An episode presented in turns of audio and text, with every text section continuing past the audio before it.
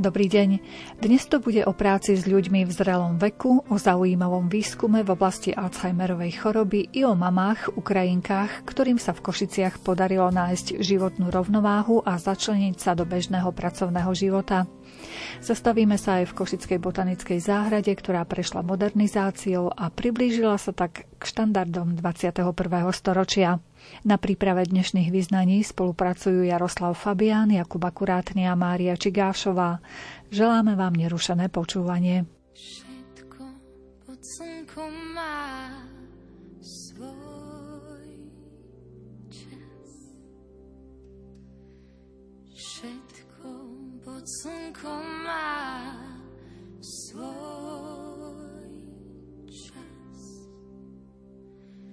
Všetko pod slnkom má svoj čas. Všetko pod slnkom má svoj čas. Všetko pod slnkom má svoj čas. Všetko Všetko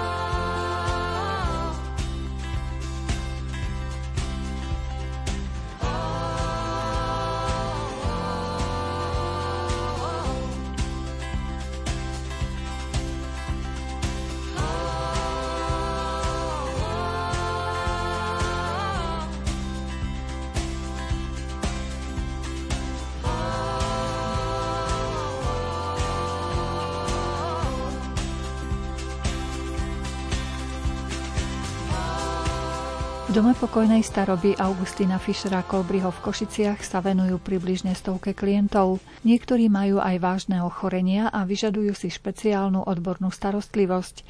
Zariadenie patrí arcidieceznej Charite Košice. Má malú kaplnku, kde sa klienti stretávajú na spoločných modlitbách a so sociálnymi pracovníkmi sa venujú tvorivým aktivitám. O dome pokojnej staroby nám porozprával jeho vedúci inžinier František Knapík. Naša kapacita sa pohybuje vlastne okolo 100 lôžok, alebo teda vieme sa postarať zhruba o 100 klientov, príjimateľov sociálnej služby. No a samozrejme nemôžeme byť v tomto období úplne na maxime naplnení, lebo stále ešte sú opatrenia alebo nejaké riziko a potrebujeme mať jednu alebo dve miestnosti vyčlenené ako karanténne miestnosti, takže sa hýbeme tak nejak v číslach od 94 po 97 klientov. Je väčší záujem o vaše služby, ako môžete poskytnúť, alebo táto kapacita je postačujúca pre Košice? Košice v podstate s nejakým tým blízkym okolím si myslím, že nemajú dostatočný počet zariadení, ktoré by poskytovali pobytovú formu sociálnej služby. Svedčia o tom vlastne poradovníky, že ešte stále nejaká čakačka je. No a my to tak v rámci našich možností si myslíme, že teda vieme záujemcom poskytnúť tú službu, ale vždy sú nejaké momenty alebo špeciálne prípady, kedy je treba nejaké obdobie počkať, kým vlastne vieme klienta prijať a postarať sa o ňu. Príjmate aj chorých klientov, takých vážne chorých, teraz myslím, že treba aj s demenciou, s Alzheimerom a podobne, že máte na to kapacity odborníkov? Máme špecializované zariadenie o kapacite 15 príjimateľov tejto špecializovanej služby. Myslím si, že tak nejak to je zaplnené, alebo teda pravidelne zaplnené. Občas teda nejaký klient odíde alebo, alebo zomrie, tak vlastne sa to postupne zaplní a áno, sú to prípady, ktoré sú osobitne posudzované v inom režime, to je vlastne cez odborný posudok samozprávneho kraja a naozaj ako to prichádzajú klienti so stupňom odkazanosti 5 alebo 6 a tá starostlivosť je samozrejme náročnejšia. No ale keďže túto službu máme vytvorenú, máme ju zaregistrovanú, tak vlastne aj personálne to sa snažíme zabezpečiť. Niekedy je to náročné, ale myslím, že to zvládame tým, akých odborníkov sa venuje vašim klientom, pokiaľ ide o tie profesie? Pokiaľ ide o technické zázemie, tak tomu sa nebudeme venovať, lebo aj tam aj o to sa treba samozrejme starať, ale čo sa týka vlastne opatrovateľskej a ošetrovateľskej starostlivosti, tak ošetrovateľskú starostlivosť zabezpečuje tým piatich zdravotných sestier s garantkou, ktorá vlastne riadi a rieši odborné problémy a zabezpečuje kontakt s zdravotnými poisťovňami. Zhruba 34 plus jedna vedúca je starostlivosť opatrovateľská, čiže 34 opatrovateľiek plus zo pár opatrovateľov a vlastne vedúca opatrovateľského úseku, ktorá to tiež manažuje. Pokiaľ ide o kontakt s príbuznými a s rodinou týchto vašich klientov, môžu si treba zobrať svojho príbuzného od vás domov na nejaký čas, alebo ako to funguje, alebo prísť na návštevu, aby sa to spojivko rodinné nepretrhlo? V období dva roky dozadu to bolo celko problematické, lebo návštevy neboli možné. Vlastne návšteva v domácom prostredí možno bola vždy, ale návrat bol pomerne zložitejší, lebo tí ľudia, ak sa vrátili z domáceho prostredia, museli ísť do karantény na zač- začiatku to bolo 10 dní, 12, potom neskôr 5. No teraz samozrejme tie podmienky sú iné, voľnejšie sú, takže dnes to možné je. No ale návštevy stále máme ešte tak nejak regulované. Snažíme sa to riešiť tak, že teda rodiny príslušníci vedia, že sa treba nahlásiť. No a po obednejších hodinách je možné vykonať návštevu. Snažíme sa to zabezpečiť tak, aby na oddelení bola max jedna návšteva, Môžu prísť samozrejme jeden alebo dvaja, prípadne ak sú to deti, tak aj viacerí rodiny príslušníci. No a z toho dôvodu vlastne nie je to tak, že kedykoľvek a hocikto. Je tu istý prvok e, prevencie a opatrnosti a myslím si, že to akceptujú aj rodiny príslušníci. No a čo sa týka návštevy v domácom prostredí, tak tam samozrejme toto je bez obmedzenia. Ak rodina prejaví záujem, dohodne sa s klientom, oznámi to personálu, tak bez problémov sa to realizuje. Čím vyplňate ten časový priestor svojim klientom? Ako som zistila, máte tu kopec tvorivcov, ktorí dokážu všetko možné krásne urobiť, spievajú, čiže majú možnosť sa rozvíjať počas pobytu tu u vás aj v týchto oblastiach. Myslíme si, že zase až úplne tak všetko to, čo by sme mohli, chceli, akože úplne tak nie je. Samozrejme, niektoré aktivity sa uskutočňujú, ale stále ešte sú isté obmedzenia, ktoré súvisia hlavne so zdravotným stavom klientov. Potom niekedy sú situácie, keď nás zaťažuje administratíva, čiže personál odborný, ktorý by sa týmto aktivitám venoval, vlastne musí robiť čosi iné. No a potom samozrejme možnosti, ktoré ekonomika dovoluje, čiže niekedy aj priestory nemáme dostatočné, takže v rámci tých možností sa snažíme vyťažiť maximum z toho, čo sa dá. Neviem, či spolupracujete už teraz s dobrovoľníkmi alebo plánujete s nejakými dobrovoľníkmi pracovať a ak, tak v ktorých oblastiach napríklad by mohli sa venovať klientom? Tak dobrovoľníci, to je taká veľká téma a ešte stále nie je dostatočne si myslím, že pokrytá. Nakoniec celé to obdobie predchádzajúcich dvoch rokov to vlastne bloklo, čiže tam sa veľmi nedalo. Prístup do zariadenia mali vlastne len zamestnanci, ktorí samozrejme prechádzali kontrolu, testovaní boli. Takže na novo ako keby sa štartuje aktivita dobrovoľníkov a súvisí to s tým, že to musia byť ľudia, ktorí si uvedomujú, že teda ten kontakt a nejaká činnosť so seniorom má zmysel, treba si na to nájsť čas, možno, že aj mať nejaké tie vnútorné dispozície. No a zase aj vzhľadom na to, že zodpovednosť je na strane personálu, tak to musí byť tak nejak, otestované. A potom tých možností zase až tak veľa nie je. No tak v lete sa dá ísť možno na prechádzku do parku, nejak doprovod s vozíkom, alebo ak ten klient je samostatne chodiaci, tak vlastne ten doprovod mu môže ten dobrovoľník urobiť. A pokiaľ je to jesenné alebo chladné zimné obdobie, tak je to väčšinou v priestoroch zariadenia. A tam to je trošku obmedzené, že tam to väčšinou môže byť rozhovor, čítanie, nejaká spoločenská hra. Takže no, môžete, možnosti by sa ešte aj našli, ale skôr ide o to, aby sme tých dobrovoľníkov mali a tých je tak pomenej. No. Skôr sa aktivizujú mladí ľudia zo škôl, ktorí majú blízko k sociálnej práci a berú to vlastne ako súčasť nejakých aktivít, projektov a podobne. Môžete nám prezradiť svoje vízie, plány, čo by ste ešte radi v tomto dome pokojnej staroby zrealizovali? Možno ide o nejaké investície, možno doplnenie služieb, kto vie? Toto vyjadrím veľmi stručne. Náš názov je naozaj Dom pokojnej staroby Augusta Fischera Kolbriho, ale tak moja vízia je taká, že by sme niekoľko rokov mohli tento dom pokojne premenovať na dom pokojnej a peknej staroby, lebo zariadenie historická stavba, ale nutne vyžaduje rekonštrukciu. Takže ak by sa nám to podarilo, tak to slovičko pekné by tam zodpovedalo celkom určite a myslím si, že aj vyjadruje nutnú potrebu.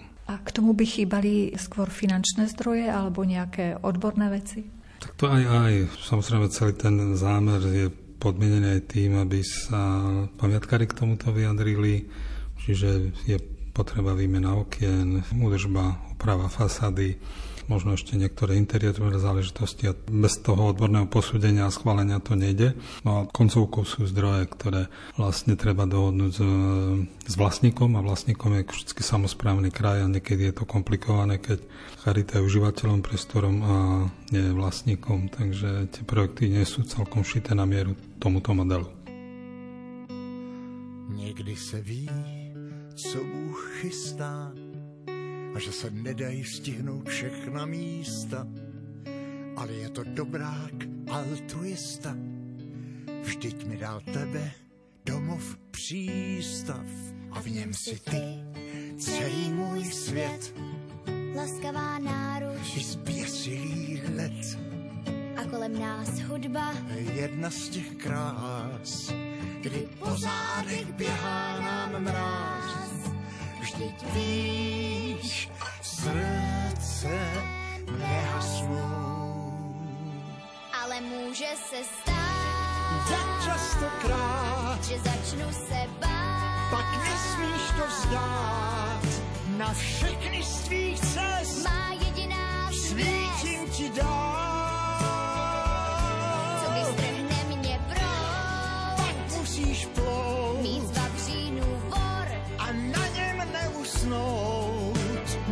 Všechny z tvých cest. Má jediná svítím ti dál.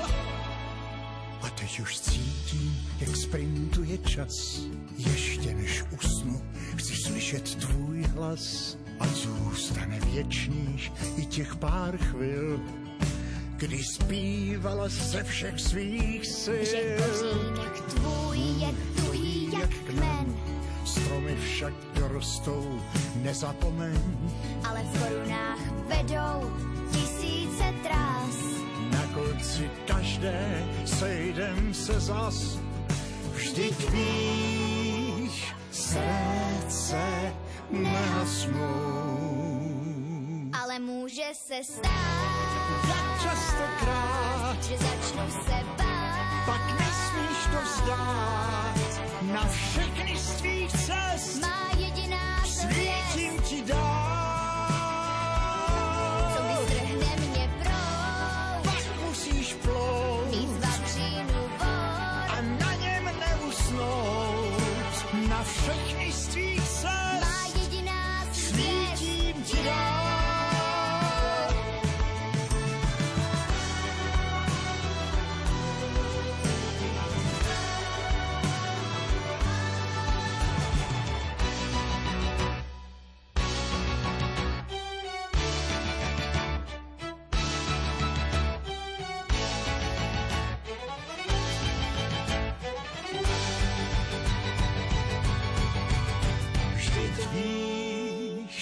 Srdce nehasnou. Ale může se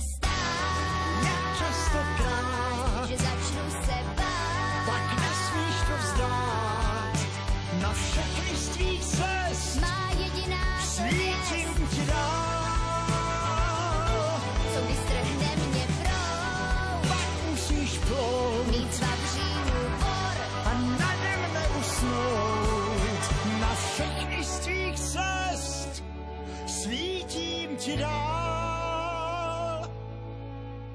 Někdy se ví, co Bůh chystá. Čo vplýva na vznik ochorenia a taktiež ktoré látky môžu pomôcť pri liečbe Alzheimerovej choroby, skúmajú odborníci na jednom z pracovísk Ústavu experimentálnej fyziky Slovenskej akadémie vied v Košiciach. O tomto zaujímavom výskume sme sa porozprávali s vedeckou pracovníčkou Andreou Antošovou. Naše oddelenie biofyziky sa zaoberá amyloidnou agregáciou proteínov a to vlastne znamená, že agregované proteíny môžu spôsobovať rôzne choroby. A my sa hlavne zameriavame na Alzheimerovú chorobu, kde v skúmavke in vitro robíme agregované proteíny, robíme tú agregáciu a to študujeme, za akých podmienok vlastne vzniknú tieto agregované proteíny, čiže vlastne to tak ako urýchlujeme in vitro a potom pridávame k tomu rôzne nízkomolekulové látky alebo nanočastice a študujeme ich ako potenciálne inhibitory alebo potenciálne liečiva.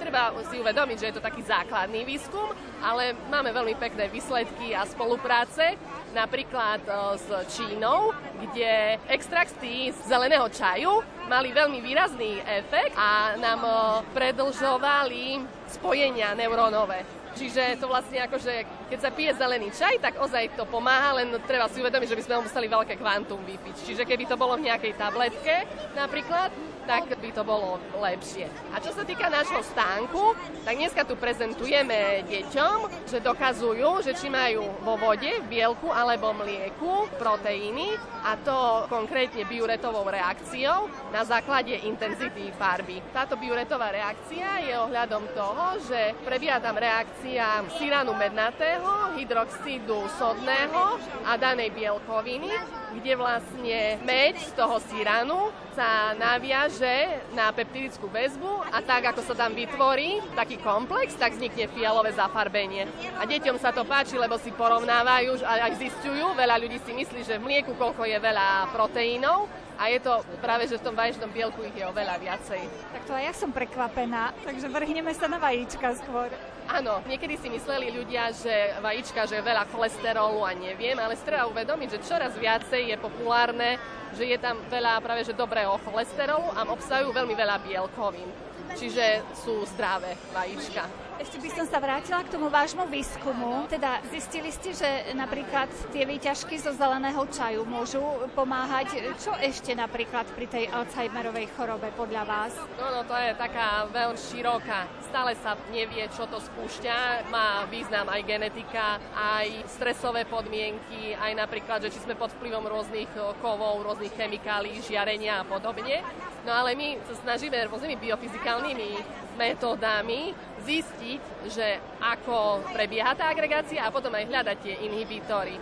Máme, ako som povedala, rôzne publikácie, kde sme ozrejmili niektoré. Napríklad aj známe liečivo Bexaroten, ktoré sa používa na úplne inú chorobu, tiež malo význam pri tej inhibícii Alzheimerovej choroby a nám sa podarilo, jak vyšiel nejaký akože článok a nám sa podarilo zistiť a doplniť informácie tých predošlých, čo to zistili.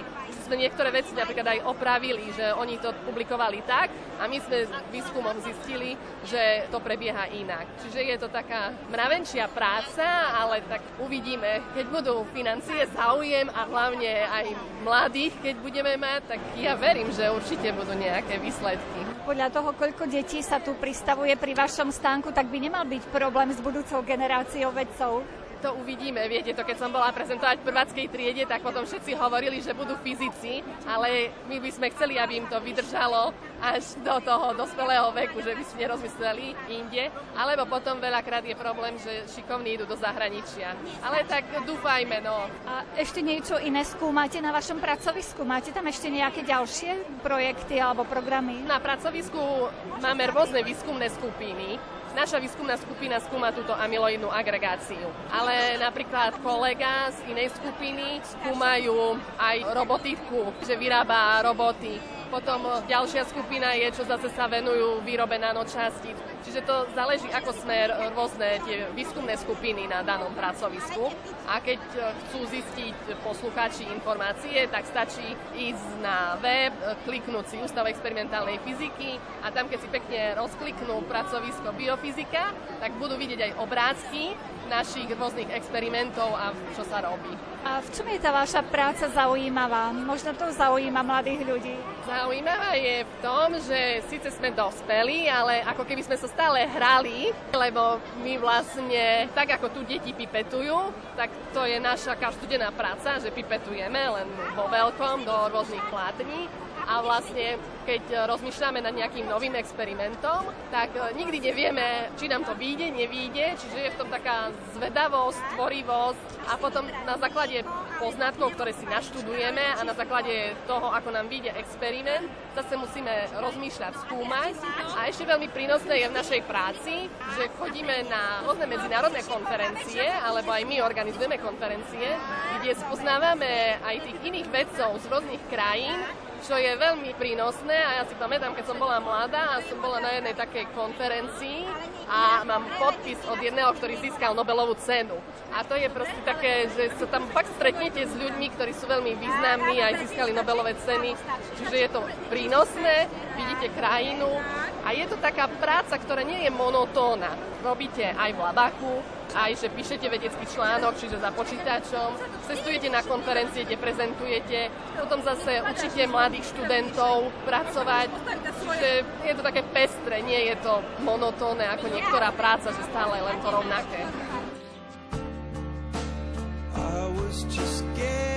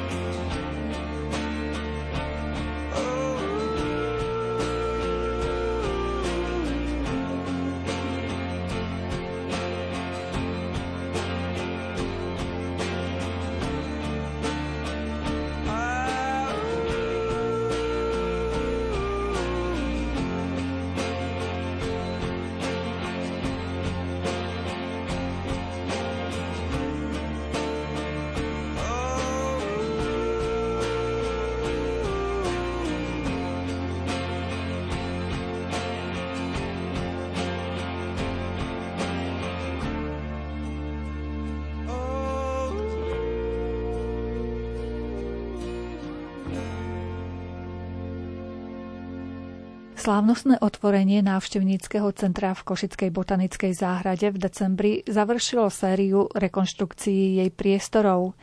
Tá sa začala v máji v roku 2021 a modernizáciou postupne prešla administratívna budova, kúrenie i osvetlenie a vybudoval sa aj bezbariérový vstup. Botanická záhrada je odborným pracoviskom Univerzity Paula Jozefa Šafárika v Košiciach. Jej rektor Pavol Sovák netají radosť nad tým, že za novými poznatkami prichádzajú do botanickej záhrady malí aj veľkí. Maličké deti až po seniorov sa vzdelávajú v botanickej záhrade. Obrovský záujem máme na Univerzite 3. veku práve o kurz, ktorý zabezpečuje botanická záhrada. Maličké deti tu absolvujú botanikiádu, kde získavajú prvý vzťah k rastlinkám. No a nedá mi nespomenúť množstvo výstav veľmi zaujímavých, ktoré botanická záhrada organizuje a tým vytvára to povedomie o našej univerzite. A poviem to tak, že nežiarlíme, ak sa botanická záhrada niekedy spája, že botanická, Košická botanická záhrada, áno, UPS je súčasťou Košic, my sa k tomu hrdo hlásime a cítime aj podporu mesta Košic, že je to len win-win vzťah a tak to má byť. Viem, že je tu aj taká mini záhrada napríklad, e, môžu tu deti vidieť, ako včely pracujú a podobne, čiže má to taký rozmer aj do toho živočíšneho rozmeru. Áno, samozrejme, máme tu opäť pod dohľadom a, a samozrejme odbornou garanciou našich zamestnancov aj maličké modely, či už ako funguje včelstvo, alebo dokonca aj ovečky a kozliatka. Takže prosto je to objekt, ktorý nás stojí strašne veľa úsilia, vôbec nie je jednoduché ho ekonomicky vyfinancovať a nie je len ľúto, že nemôžeme fungovať tak, ako funguje botanická záhrada v Curichu, kde štát financuje tú botanickú záhradu tak, aby verejnosť nemusela prispievať na jej chod. Toto je však iný princíp a myslím si, že dnes to nemusíme riešiť, ale sme súčasťou nejakého ekosystému a pre nás je dôležité, aby sme boli súčasťou, dôstojnou súčasťou mesta. Nemáte trošku obavy, respektíve zrejme už pripravujete riešenie a vzhľadom na energie, zvyšujúce sa ceny energie a ďalšie faktory, ktoré vstupujú ako náklady? Je to obrovský problém, je to obrovský problém, budeme ho riešiť, riešime ho, ale neviem si predstaviť, že by niekto zobral na seba národnú tragédiu a ohrozil by to, čo tu je a je to naša povinnosť bojovať a bojujeme a máme zabezpečené energie v tejto chvíli. Strašne veľa sme urobili do zniženia energetického, do energetickej bilancie to je viac než 35%, máme už teraz úspory, to sú 100 tisícov eur ročne, takže žiaľ škoda tej tragédie a toho vojenského konfliktu, pretože sme mohli mať obdobie o výrazne menej dramatické, alebo by som povedal náročné z pohľadu energetickej bilancie, pretože sme urobili kroky pre ich obrovskú úsporu a zrazu to zltlo cenová politika, tak budeme hľadať spolu aj s mestom, aj s ministerstvami príslušnými, ako z toho von a, vyriešime to. Zvyknú aj pracovníci univerzity relaxovať práve v botanickej záhrade? Ťažko povedať. No, oni sú na to, aby zabezpečovali náročné úlohy, ale viete, keď vidím, s akou radosťou sa venuje či už pani Friedmanová, pán Gregorek, pán riaditeľ Martonfi a nechcem uraziť nikoho zo svojich zamestnancov, naozaj veľmi si vážim ich prácu, veľmi náročné robotnícke profesie, viete, to je rastlinka podobne ako zvieratko, si vyžaduje svoj čas, svoju lásku, opateru a, a títo ľudia to zvládajú, nie ich veľa, ale snažíme sa ich stabilizovať a treba povedať, že za posledné roky, pokiaľ bol môj vplyv na botanickú záhradu, tak žiadnym krizovým scenárom v personálnej politike som nedopustil. Zohnali sme financie tak, aby títo ľudia podľa daných možností mohli pracovať a podávať svoj výkon. Vynovenie priestorov botanickej záhrady privítal aj primátor Košic Jaroslav Poláček. Teším sa, teším sa tomuto daru, ktorý vlastne Univerzita Pavla Jozefa Šafarika ako zriadovateľ botanickej záhrady ďalej Košičanom. Sú to veľké veci, pretože naozaj obdobie, ktoré prežívame, ktoré žijeme, nie je vďačné na takéto investície takýchto inštitúcií. Čiže ja to berem ako dar, berem to ako radosť a samozrejme treba poďakovať za odvahu, ktorú preukázali pán rektor, i pán rediteľ, všetci ktorí si povedali, že pôjdu do toho a vynovia botanickú záhradu. Pre nás to znamená to, že môžeme dať dar Košičanom, že na turistickej mape Európy, pretože botanická záhrada naozaj nie je len lokálnou botanickou záhradou, môžeme opäť dať väčšiu bodku, ukázať, že tu niečo pekné máme a opäť lákať, lákať stále viac a viac turistov, čo pre Košice má nesmiernu hodnotu. Má možnosti mesto nejakým spôsobom podporiť aktivity botanickej záhrady? Prirodzene mesto aj podporuje, či už to rôzne dotačné mechanizmy, alebo rôzna spolupráca, však e, aj budovu, keď treba postaviť, potrebuje botanická záhrada, alebo všetci tí, ktorí potrebovali rôzne záväzné stanoviská mesta. Čiže tu sa snažíme spolupracovať, e, vychádzať si v ústrety a samozrejme vylepšovať to, čo je meské, aby vylepšovalo mesto a to, čo patrí univerzite, vylepšuje univerzita. Ja som za to naozaj vďačný a myslím, že to funguje. Vraj e, už od detstva máte vzťah k botanickej záhrade? Ja som vyrastal nedaleko, to znamená, chodil som tu každoročne niekoľkokrát, či už s rodičmi, keď bolo pekné počasie, alebo aj keď bolo škaredé, však botanická záhrada je o tom. A samozrejme zo školy, ktorá je nedaleko botanické záhrade, je jedna z najbližších. Čiže som tu vyrástol, chodil som tu často, mám v očiach aj starú budovu, staré problémy a práve preto je to pre mňa ešte ako občana, nie ako primátora o mnoho, mnoho hodnotnejšie. Čo nové pribudlo v priestoroch Košickej botanickej záhrady, nám priblížil jej riaditeľ Pavol Martonfi. Predovšetkým to, čo otvárame, je úplne na novo zrekonštruovaná budova a toto náš krásne navštevnícke centrum. Sme radi, že tu na nájdu možnosť relaxu, zakúpenia suvenírov, pekný vstupný priestor, pekné obrazy napríklad na stene a podobne, takže to je to, čo prináša priamo toto návštevnícke centrum ale práve v poslednom čase sme spustili napríklad akciu Noc v džungli, kedy sú to večerné prehliadky botanickej záhrady, je o ne veľmi veľký záujem a dá sa na ne prihlásiť. Samozrejme pripravujeme mnoho ďalších akcií, vonku sme zrekonštruovali určité časti, ktoré sú pripravené aj pre nevidiacich, je to bylinková záhrada, pergola a tak ďalej. A to vlastne všetko bude tak dostupné dobre na jar. Ale aj teraz verím, že ľudia nájdú cestu aj na zimnú prechádzku našim lesoparkom. Veľa toho už tu bolo vynoveného v botanickej záhrade, aj skleníky niektoré. Čo vás ešte čaká? Máme veľké plány a ten najväčší plán je možno zase taký, že trošku som z neho, len trošku nešťastný a to je to, že zase rozkopeme priestor medzi skleníkmi a je to kvôli tomu, aby sme realizovali zelené plány, tzv. zelené plány. Čiže botanická záhrada vôbec pre každú inštitúciu, ktorá pestuje rastliny, je dôležitá voda. A my zatiaľ dažďovú vodu púšťame preč do kanalizácie. No a našťastie sa podarilo, že získali sme nový projekt cez vyše 200 tisíc eur, ktorým zabezpečíme zber dažďovej vody zo skleníkov. Toto budeme robiť na budúci rok, takže ospravedlňujeme sa návštevníkom, že síce budú mať krásne návštevnícke centrum, ale zase niečo rozkopeme, ale asi bez toho to nejde, aby sme vedeli fungovať lepšie a lepšie. Viem, že botanickú záhradu predovšetkým e, mladí ľudia a deti zo škôl navštevujú v rámci možno aj svojich predmetov. Čo by ste im odporúčali vidieť napríklad, keď prídu treba z detí školské a stredoškolské? Je toho veľa a vlastne my máme podľa toho, či v skleníku alebo vonku, všade sú nejaké zaujímavosti, ktoré sú zaujímavé, či pre deti alebo pre dospelých.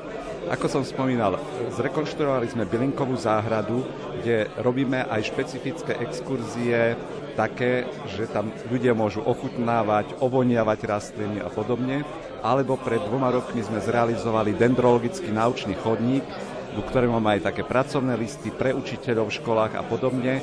Samozrejme, ten chodník má 1,7 km na množstvo rastlín, množstvo stromov označených, ale samozrejme treba si vybrať to, čo vlastne ten učiteľ potrebuje, či chce sa venovať nejakej cudzokrajnej flóre, alebo tým našim druhom, našim drevinám a podobne.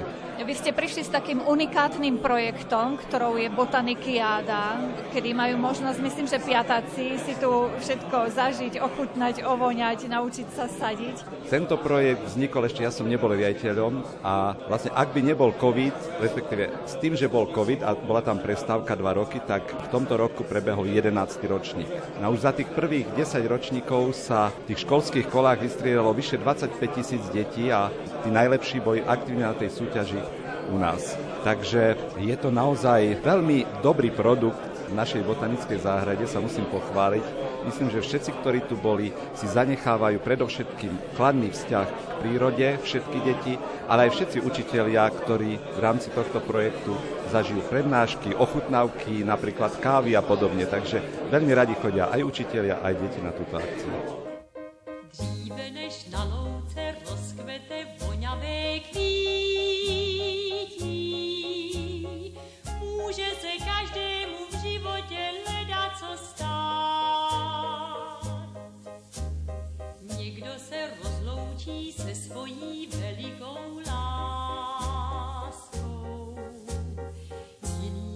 Srdce to pro sebe získá a nebude od této chvíle už sám touží.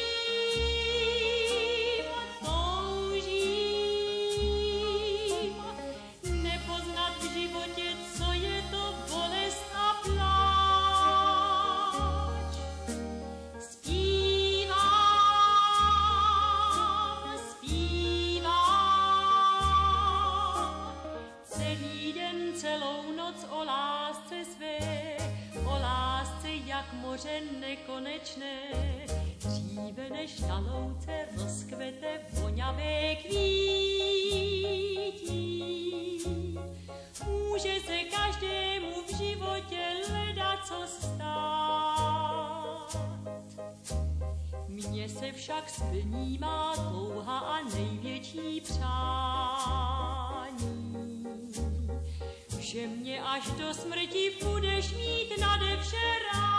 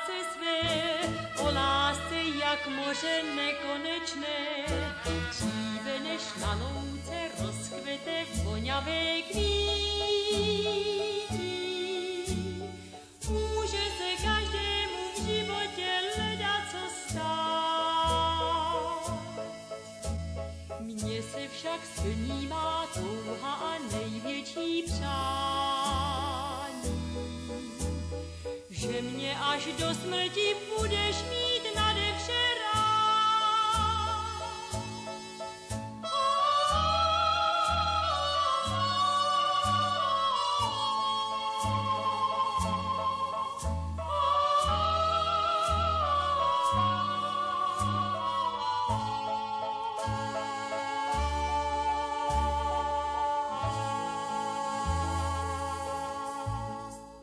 Košické občianske združenie Majak nádeje už od začiatku konfliktu na Ukrajine podáva pomocnú ruku mamám a ich deťom, ktoré odišli zo svojich domovov. Pomoc týmto rodinám v Košiciach koordinuje pani Erika Mervová, ktorú sme si pozvali k mikrofónu. Február bol veľmi ťažký pre nás, pre všetkých, pretože bolo to náročné ako aj pre ukrajinské rodiny, tak aj pre nás, pretože sme si museli vytvoriť systém pomoci. Tak úplný začiatok pomoci spočíval v tom, aby sme ich v prvom rade ubytovali, aby mali kde spať, aby potom samozrejme mali čo jesť. No a postupne prichádzali ďalšie veci ako psychologická pomoc, prichádzali vo veľkých traumách, Hlavne detičky sa držali, mamky.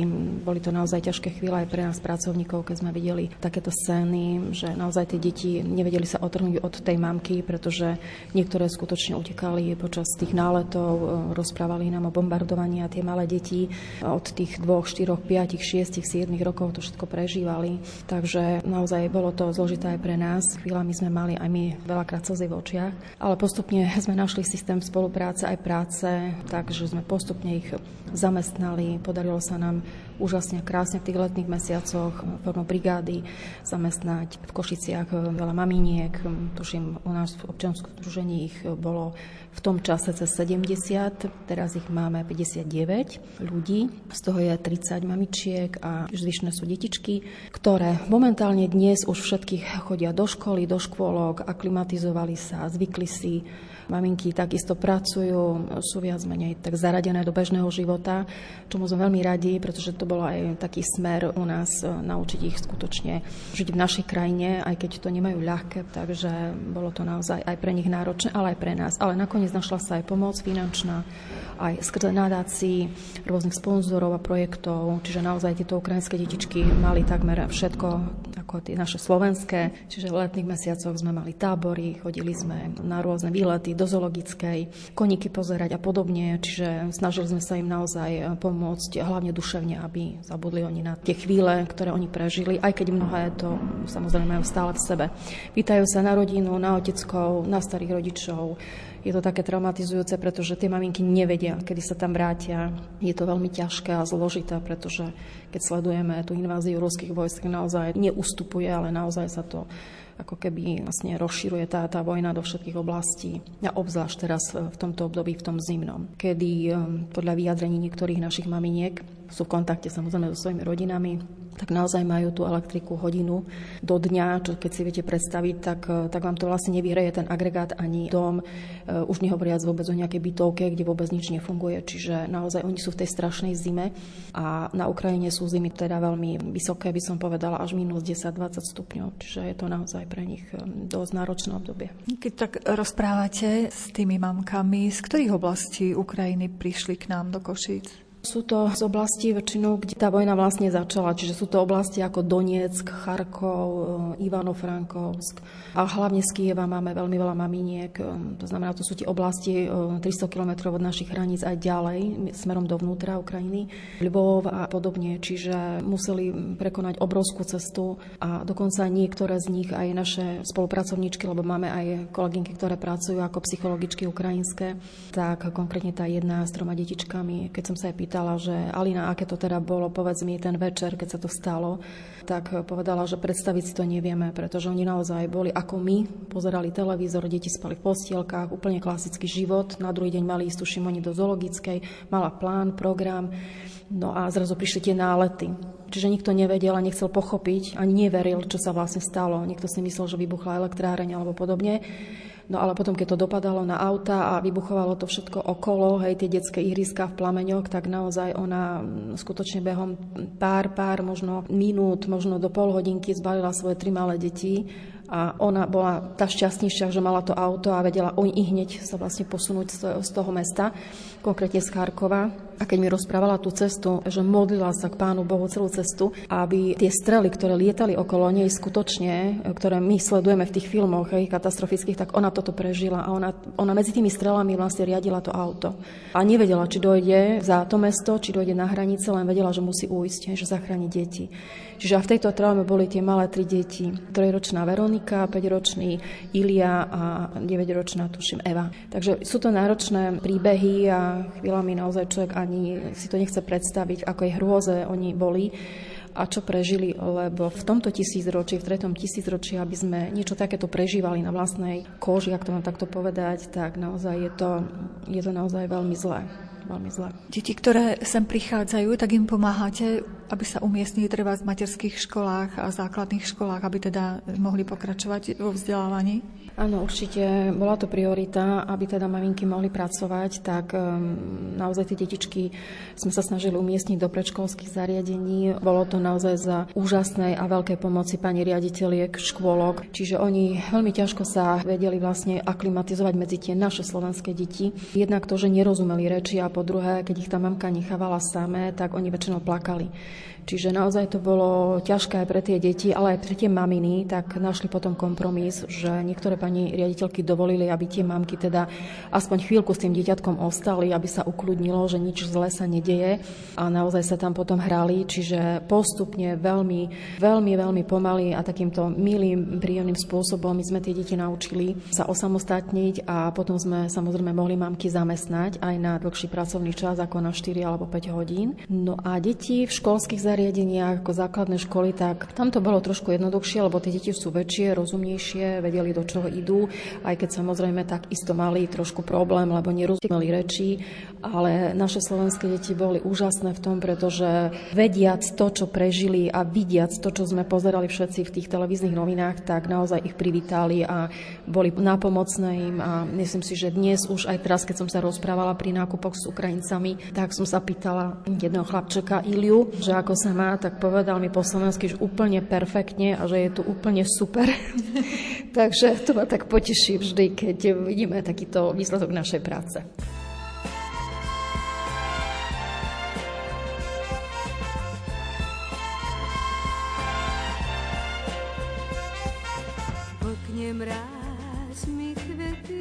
nakreslí, sedem vás si naplní. Sedem raz ti poviem, že si zlý, iba mráz kyticu nežnú dámy.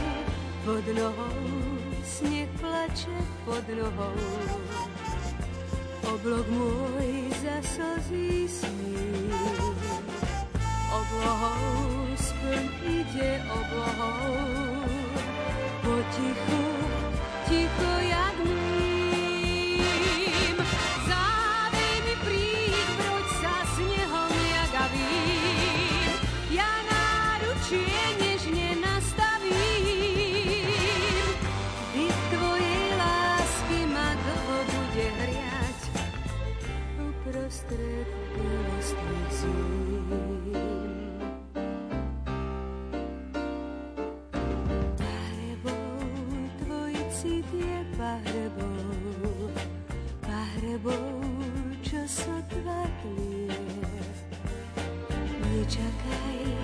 Že prídem za tebou, zahrnúť ťa znova svojou láskou. Pod nohou sneh plače pod nohou, oblok môj za slzí sním. Oblohou spĺ ide oblohou, potichu, ticho jak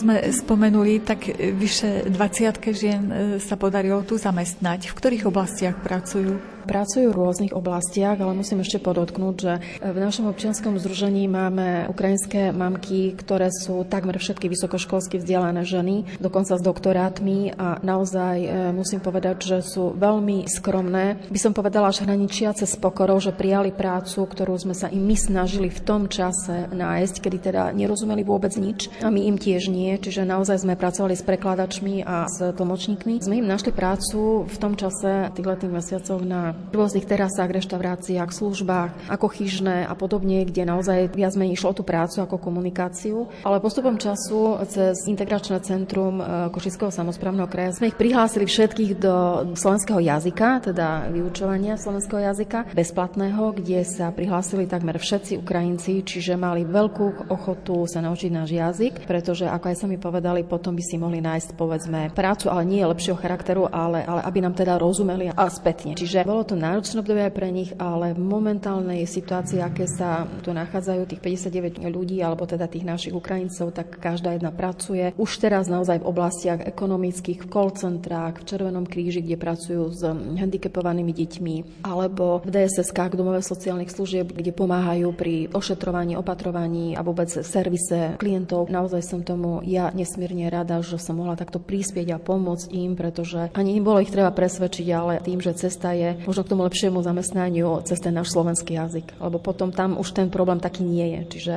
toto sme zvládli a naozaj teraz som nesmierne rada, keď ma prídu do kancelárie pozrieť, ale naozaj s minimálnymi nejakými otázkami, pretože oni už pracujú, oni už bývajú, detičky chodia do školy, do škôlky a naozaj sa zaradili do bežného života. Žiadne krizové centrum, žiadna telocvičňa, ako to bolo v začiatkoch. Už žijeme teda ako sa patrí. Keď sa tak s nimi rozprávate, tu túžia vrátiť sa domov, alebo pohrávajú sa aj s takou myšlienkou, že by tu ostali treba s rodinami? To je otázka, ktorú som sa často pýtala, pretože keď ich vidím také šťastné, myslím usmievavé, tak možno navonok áno, ale srdiečko stále majú také ubolené a zarmutené, pretože domov je domov. A pýtala som sa e, naozaj, že teda ako to vnímajú, alebo teda ten odchod z našej krajiny tak e, určite každá jedna sa vyjadrila v tom zmysle, že keby to bolo čo je len trochu možné, tak naozaj sa vrátia určite. Ale momentálne je situácia veľmi náročná a komplikovaná. Dokonca teraz nám prichádzajú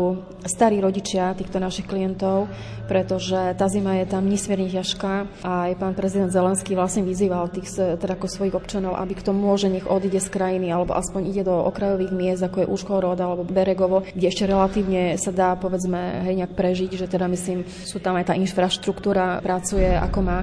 Takže e, je to ťažké, no ale Samozrejme, tam, kde sme sa narodili, je náš, náš domov a domovina a oni to aj tak vnímajú. Čiže oni sú veľmi vďační tejto pomoci. Sú nesmierne radi, že sme im takto podali pomocnú ruku a ja naozaj môžem za každú jednu Ukrajinku, ktorá je u nás v občianskom združení Majak nádeje, našej databáze vedená, že skutočne sú to veľmi slušné, milé, skromné ženy, s ktorým sa veľmi ťažko ako to zahral osud, bo sú naozaj statočné tieto ženy, pretože potrebovali upokojiť vlastne svoje deti. Deti boli vystrašené, že čo sa stalo, ale pritom ani tá mamka sama nevedela, čo bude.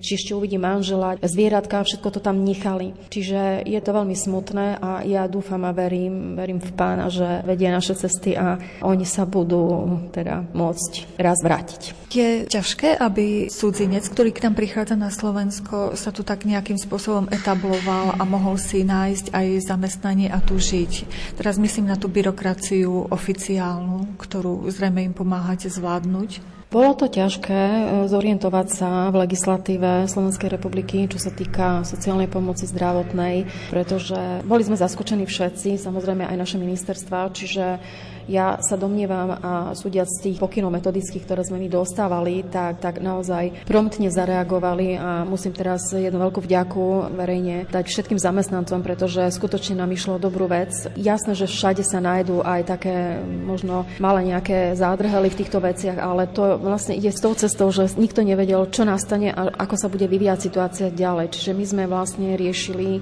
takisto aj ministerstva, za pochodu, doslova, keď to mám takto povedať, a na kolenách niektoré možno, možno zákony sa upravovali a podobne. Čiže ak človek má e, konkrétnu pomoc, myslím, že ak sa vie obrátiť, e, či to je akýkoľvek cudzinec, nemusí to byť zrovna Ukrajinec, a má sa na koho obrátiť na kancelárie, ktoré poskytujú túto pomoc. Myslím si, že určite nemá s tým nejaký väčší problém. Ide o to usmernenie a vlastne pomoc aj v tej oblasti.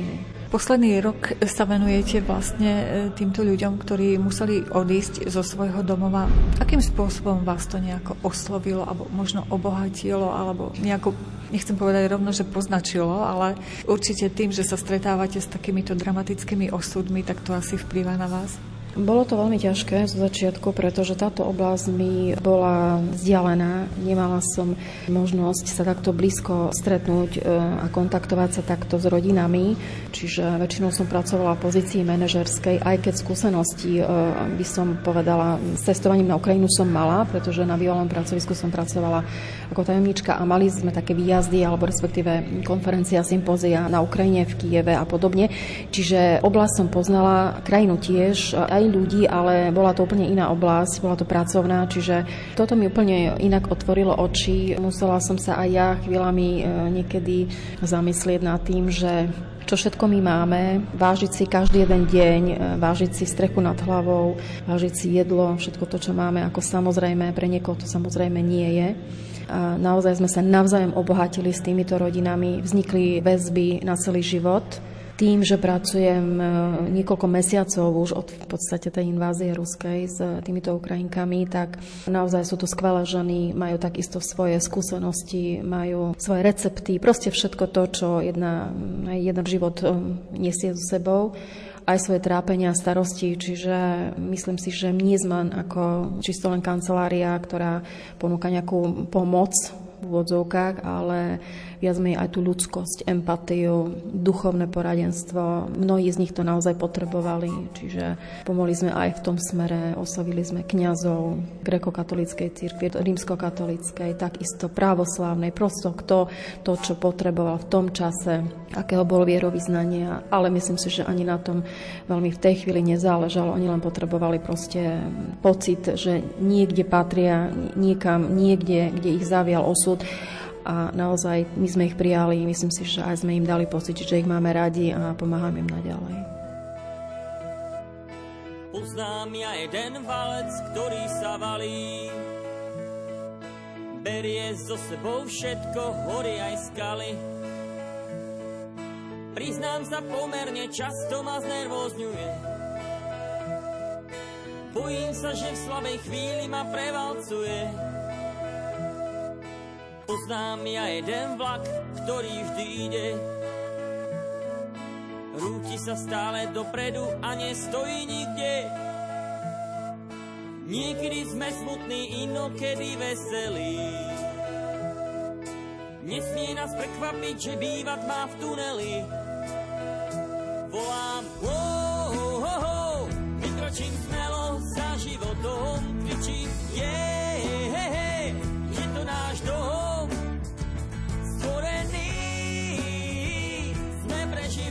a pre šťastie v ňom je to, čo bolo a ničom bude dnes šťastný som.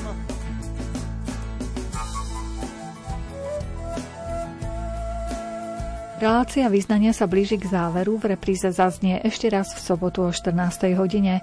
Pripravili ju hudobný redaktor Jakub Akurátny, zvukový majster Jaroslav Fabian a redaktorka Mária Čigášová. Ďakujeme vám za pozornosť a želáme vám pekný deň.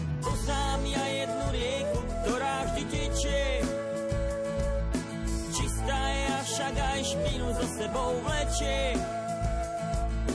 A našou úlohou je hlavy držať hore. Pred riekou, ktorá je dravá, byť na pozore. Poznám ja jednu vieru, s ktorou to zvládnem. Z vlaku s ňou ľahko iste nevypadnem. Nebojím sa, že ma palec prejde vravý po ktorej idem iste splaným a volám oh, oh, oh, vykročím smelo za Ježišom, kričím yeah, hey, hey, Ježišov dom stvorený sme pre nebo a pre šťastie v ňom. Tešme sa, že nám pripravil v nebi nádherný dom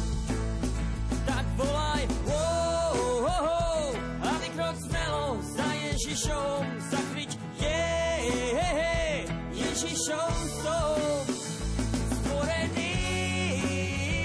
Sme pre nebo a pre šťastie v ňom, tešme sa, že nám pripravil nebi nádherný dom.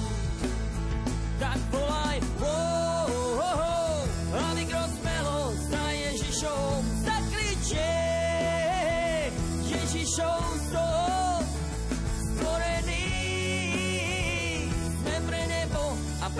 v ňom tešme sa, že nám pripravil nebi nádherný dom. Stvorený sme pre nebo a pre šťastie v ňom tešme sa, že nám pripravil v nebi nádherný dom.